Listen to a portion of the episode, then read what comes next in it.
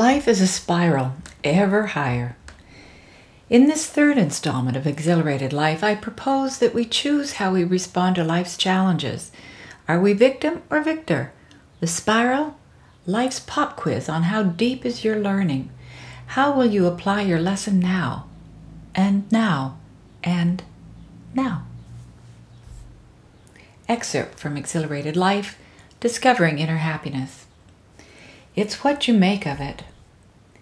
This book is about self actualization. It is a singularly individual and independent process and integration. The end point is fairly well described by the title Exhilarated Life. What that means and the evolution to that point are different for me than for you. This is not a well meaning handbook about how to live happily ever after on an idyllic Greek island. It is about living a life fully realized so that each day, whatever you're doing and wherever you're doing it, is one of health and vitality, intuition and clarity, and the freedom to create each day anew. The time and experience that these stories span begins in King City near Toronto, Canada, a year after my husband's death, and ends on the island of Aegina in Greece five years later. Just after securing my Greek visa and embarking on a whole new adventure with my new love, Ethan. I didn't choose this period for its obvious illustration of dramatic change, but for a single pivotal moment just weeks before George's death that shifted my perspective completely and forever and set these years on an unforeseen trajectory. In that profound moment, the quest for a deeper knowledge that had fired my whole life transformed from the ineffable to the real. Outwardly, I was accomplished, but inwardly, I was a quailing mass of insecurity. This changed everything. It was a moment when George and I accepted that he was about to die. Soon. I made a promise to help prepare him for that passage. I also vowed to myself, with George's witness, that I would from that moment prepare for my own death. Far from being maudlin, it was emancipation, a single beam of light shining through the darkest skies. I would live every day of my life to its fullest. George's love was an immense love. It flung open the doors to life so that I could be all that I was meant to be. And as it turned out, his promise made 27 years before to love me until I loved myself was fulfilled. I was catapulted into a new life, and it is for this reason that the collected stories start there. Too soon to make any sense of it, another love came into my life. I was having dinner with a friend when I mentioned that I had been out of my body for so many years, holding the energy through George's illness and death. I want to dance, I said. I want to learn salsa. My friend smiled in an odd way and she said, I'll ask Ethan. He had just started salsa lessons and said he needed a partner. She went on to describe Ethan as spiritual, respectful, creative, and one who would never do another harm. Somewhat charismatically, she ended with, And if anything happens, it happens. Nothing's going to happen, I rejoined. My husband just died. Ethan entered my life as a friend. He took me gently by the hand, and together we walked through the years of my mourning. Not long ago, I had the clear awareness that it was not too soon after all, but rather it was the only thing that kept me from going insane with grief.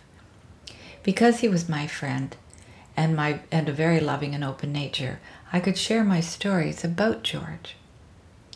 There are many odd similarities and coincidences between the two of them, though a half generation apart, the same neighborhood growing up, the same homeroom teacher who told them not to sing, but hum the words in Glee Club, and the same fish and chips hangout. And when Ethan ordered a hot dog with just mustard and red onions, I knew something was up. But probably more interesting was their dissimilarity. Friends on either side of us would have described Ethan and me as chalk and cheese a most unlikely pairing, but the soul knows a great deal about matches that mere convention misses. Ethan had lost his mother in his teens and so was sensitive to the relationship between my sons and me, respectful of the relationship with their father, and very clear with me that he was not an acting replacement. Our friendship had time to grow and eventually flourish to the deep bond of love that it is today. Indeed, it was Ethan who planted the seed for this book. The year after George died, it was clear that I could no longer afford to keep our home. It was in the aftermath of the global financial crisis that saw real estate drop like a stone. I had moved my fledgling business to a nearby town, which I thought would be more vibrant, but that also became too costly to maintain. My vision of an internet based holistic foundation crashed when it was discovered one of the partners of the website design company had embezzled hundreds of thousands of dollars.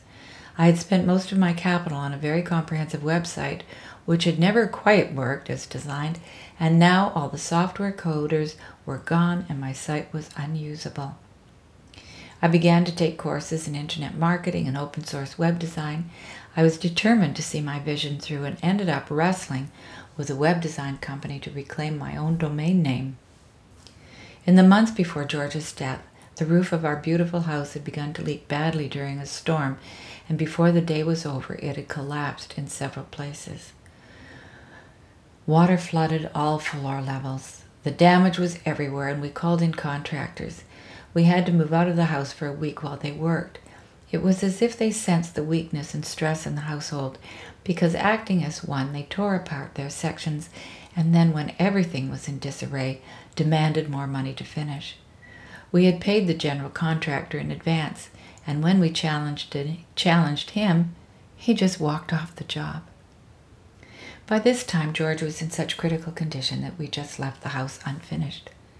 I would experience the unscrupulousness of contractors again and even end up in court with one.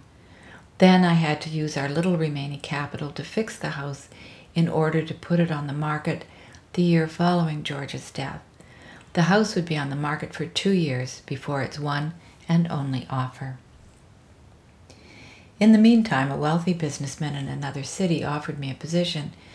We had met during the negotiations of the sale of our company when George was alive, he had bought a business and said he just knew I would be the perfect one to run it. I was naive enough to think this was based on my marketing expertise, to which he was a witness, rather than my recent widowhood. However, I demurred each succeeding year until the third time he asked and added the offer of partnership. I was on very shaky ground financially. The house was had still hadn't sold, and so I leapt at the opportunity. Ethan and I drove the 500 miles to the city and met a rather surprised president who was told that we were there to turn the place around. I should have known something was up when my benefactor offered me a ride and lunged for a kiss in the darkness of the underground parking lot. I overlooked it as a professional towards a dirty but essentially harmless old man. He had a huge reputa- reputation, and I trusted his offer of shares in the business. I would find out later, when I was nearly broke, having spent all our own money, that he had offered the same thing to three other parties, and then went off with his wife and family to his farm in Tuscany to watch which group won out. I really started panicking because the bank had not allowed me to mortgage the house earlier on, and now all my capital was gone. I had no income. It was then that a notable artist suggested I would do well as an artist manager. Again, I grasped the opportunity, pitting my marketing skills, confidence, and need to succeed against more sound judgment of avoiding the inherently quixotic art market during a global financial meltdown. It was at this frantic juncture that I almost made the fateful mistake of encumbering my house with a second mortgage, which most certainly would have ended up with a house in receivership and me walking away holding my son's hands and only what our arms could carry. I had my hand on the phone when, in a flash of instinct, I said no. I also said no to my agent, who recommended I drop the price. I knew from experience the kind of people that are attracted to the duress of others, and I wasn't going to let myself in for that humiliation. As if the universe had heard, the house sold within weeks at nearly the asking price, and for the highest price ever recorded in our neighborhood. But I wasn't out of the woods yet. I was so relieved to call the bank to tell them the good news and arrange bridge financing to hire a moving firm for a down payment on a rental or purchase. To my astonishment, the bank refused. Once again, I had encountered someone who enjoyed wielding power over others. I had a house with hardly any mortgage on it and a sale ready to close in six weeks and absolutely no money except for food. I was behind in taxes and owed on the utilities bill. That was it. I was done with being the victim of the lousiest kind of human nature. I wrote an email to the CEO of the bank with the subject line Slow Bludgeoning by Bank Employee and detailed at length how the global banking system in general and the, this bank in particular were responsible for the gradual demise of my personal financial position. Within hours, I had a response from a VP, and the landscape of my life changed dramatically. I secured the bridge financing, the sale of the house closed, all debts were paid off, and then I faced the next hurdle. Where to now? Ethan, a creative marketing entrepreneur, and I decided to build on our efforts in the art world and rented a place in the cultural epicenter of Toronto. We had made meager inroads in innovative art marketing and sales in an industry that is at an understatement to call quirky. We even created a publishing company and published several art related books. Along with wonderfully enduring friendships and associations with most of our creative world, we encountered corrosive egos and again found someone we trusted acting behind our backs. Instead of just parting ways, the aftermath was vicious. It was a costly mistake, both financially and emotionally. People say never do business with friends. Yet I disagree.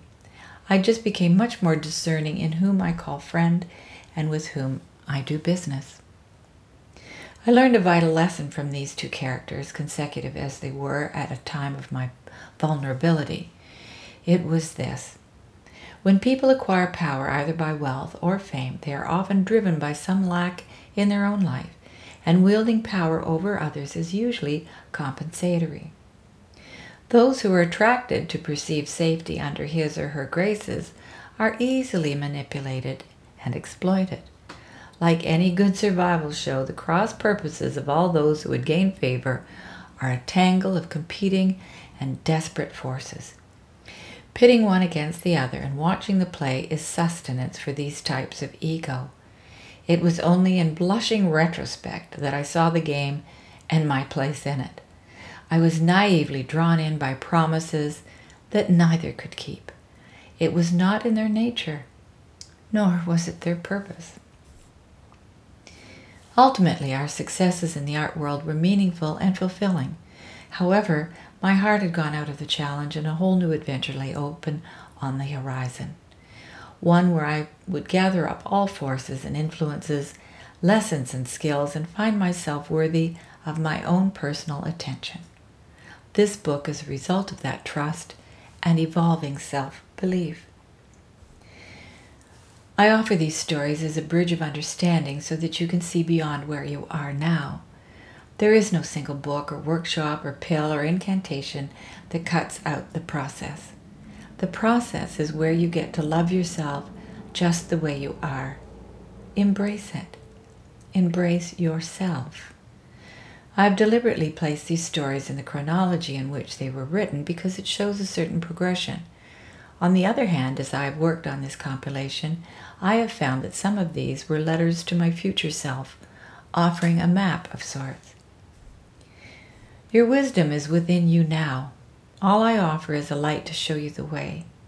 Use this book as a companion, one that you can call on any time and open at any page.